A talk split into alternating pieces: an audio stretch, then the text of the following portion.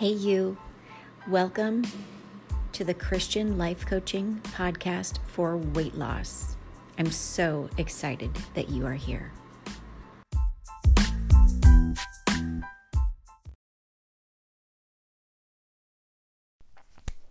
Hey, you. Welcome back to the podcast. All right, so I want to start off today's show by praying and asking God to please keep my children asleep because Mama needs a couple of minutes to record a podcast. And they have been near me and around me and loud for so long that I've not been able to record this. And so here I am. Hello. All right. So today I want to talk to you about being stuck because, I mean, girl, it's true. It's real. It's something we all go through. And I just want to, I want to take you through what I do when I'm stuck because it's been it's been a real struggle. I mean, have you ever found yourself in a season of life where you just feel like there's just too much work to do in one day for just one person?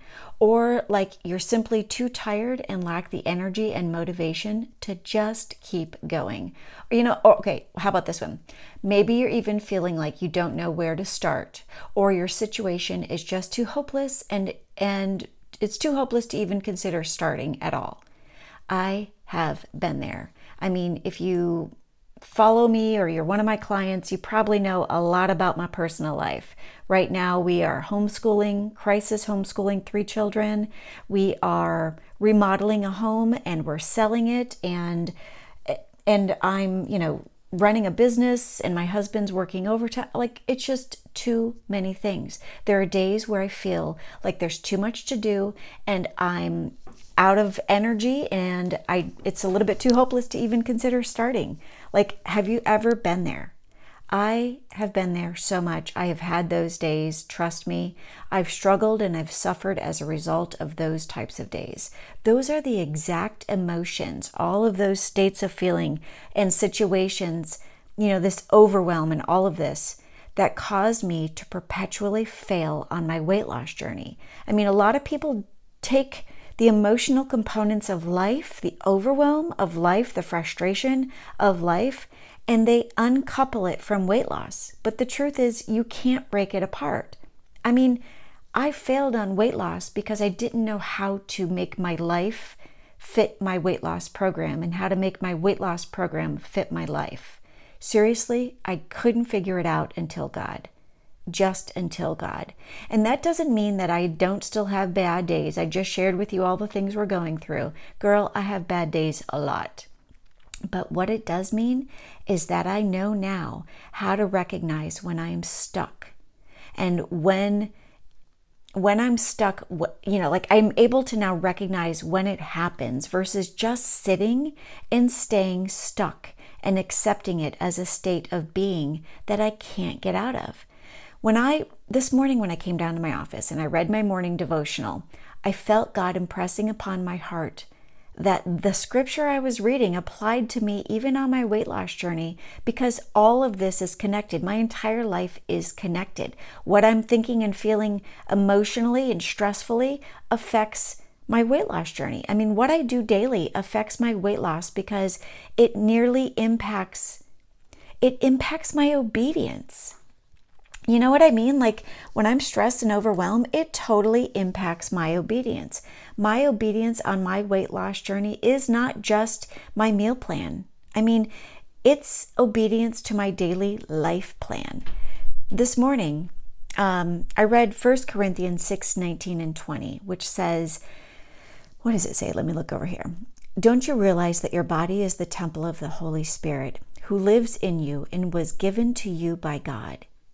You do not belong to yourself, for God bought you with a high price. So you must honor God with your body. And I could hear God telling me, in all ways, Sherry, even with keeping your daily schedule, with making with making a daily schedule, with doing a little bit every single day, with the aim not being on perfection or even completion, but just having the aim set on today's obedience. When my day is focused on what I should be doing, I am setting myself up for progress toward success. just by focused on what I should be doing. I'm honoring God with my body through my obedience. And when my days are aligned according to my values, you know, if you're a personal client of mine or if you're in the thinner circle, you know that we go through the value exercise. I encourage you to know your values. And when my day is aligned according to my values, I have a plan for my day that is in alignment with God's will for my life.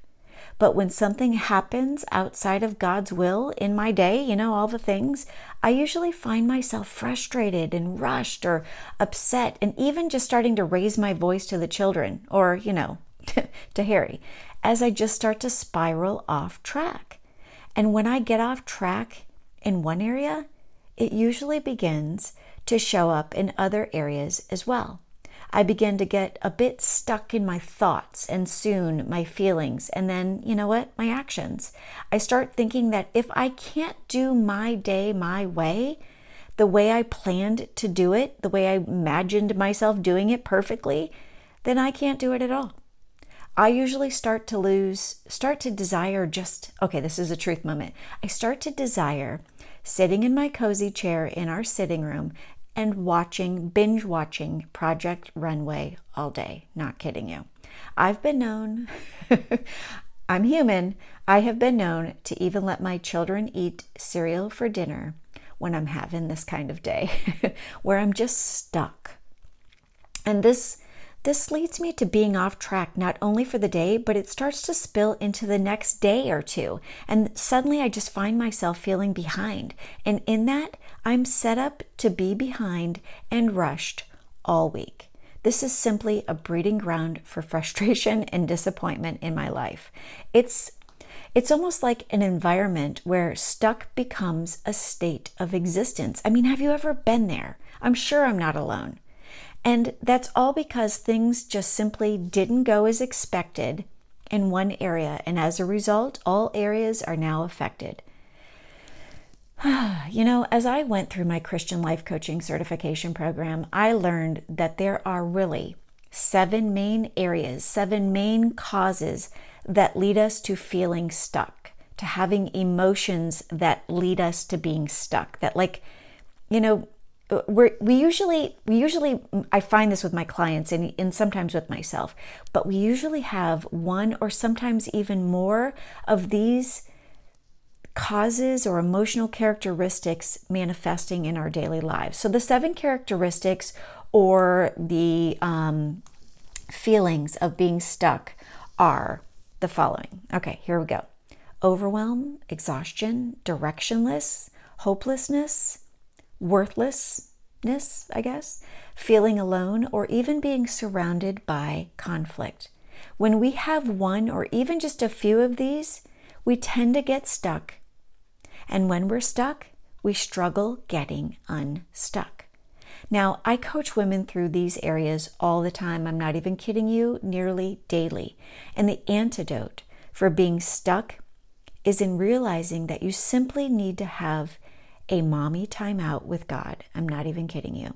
You don't need to binge watch Project Runway like I did, but you need some quiet time alone with your thoughts and with God. And when you get alone with Him, evaluate what you have been thinking and feeling and doing. And then put those, put that observation, that evaluation, if you will, up against your personal values. And in when you start to do this, it helps you to get unstuck because you start to see the path out. In the scenario that, you know, I shared with you a couple minutes ago at the beginning, um, I showed you how I was getting off track, and that would lead me to being frustrated. And that is exactly where my stuck cycle, if you will, I guess that's a succinct way of saying it, my stuck cycle would begin. I would get off track, I would stop being obedient to my plan for the day, and then slowly I would start giving into my feelings and my desire for the comfy chair. And that's where my cycle of being stuck would begin. I would start to feel directionless, and that led me to feeling like my efforts were just simply pointless, and I began to lose my motivation in my flesh. Now, the old me saw being stuck as a big cozy chair that I could sulk in, and it fixed all my problems until it began to create them. It began to be the reason that I was simply stuck in my fat pants. So when I feel one of those seven emotional states of being stuck cropping up in my spirit, I begin leaning on leaning on God more. I go into this metaphorical protection mode, if you will, um, where I only focus on the necessary tasks so to keep my strength in the spirit and not my flesh. It takes a, excuse me.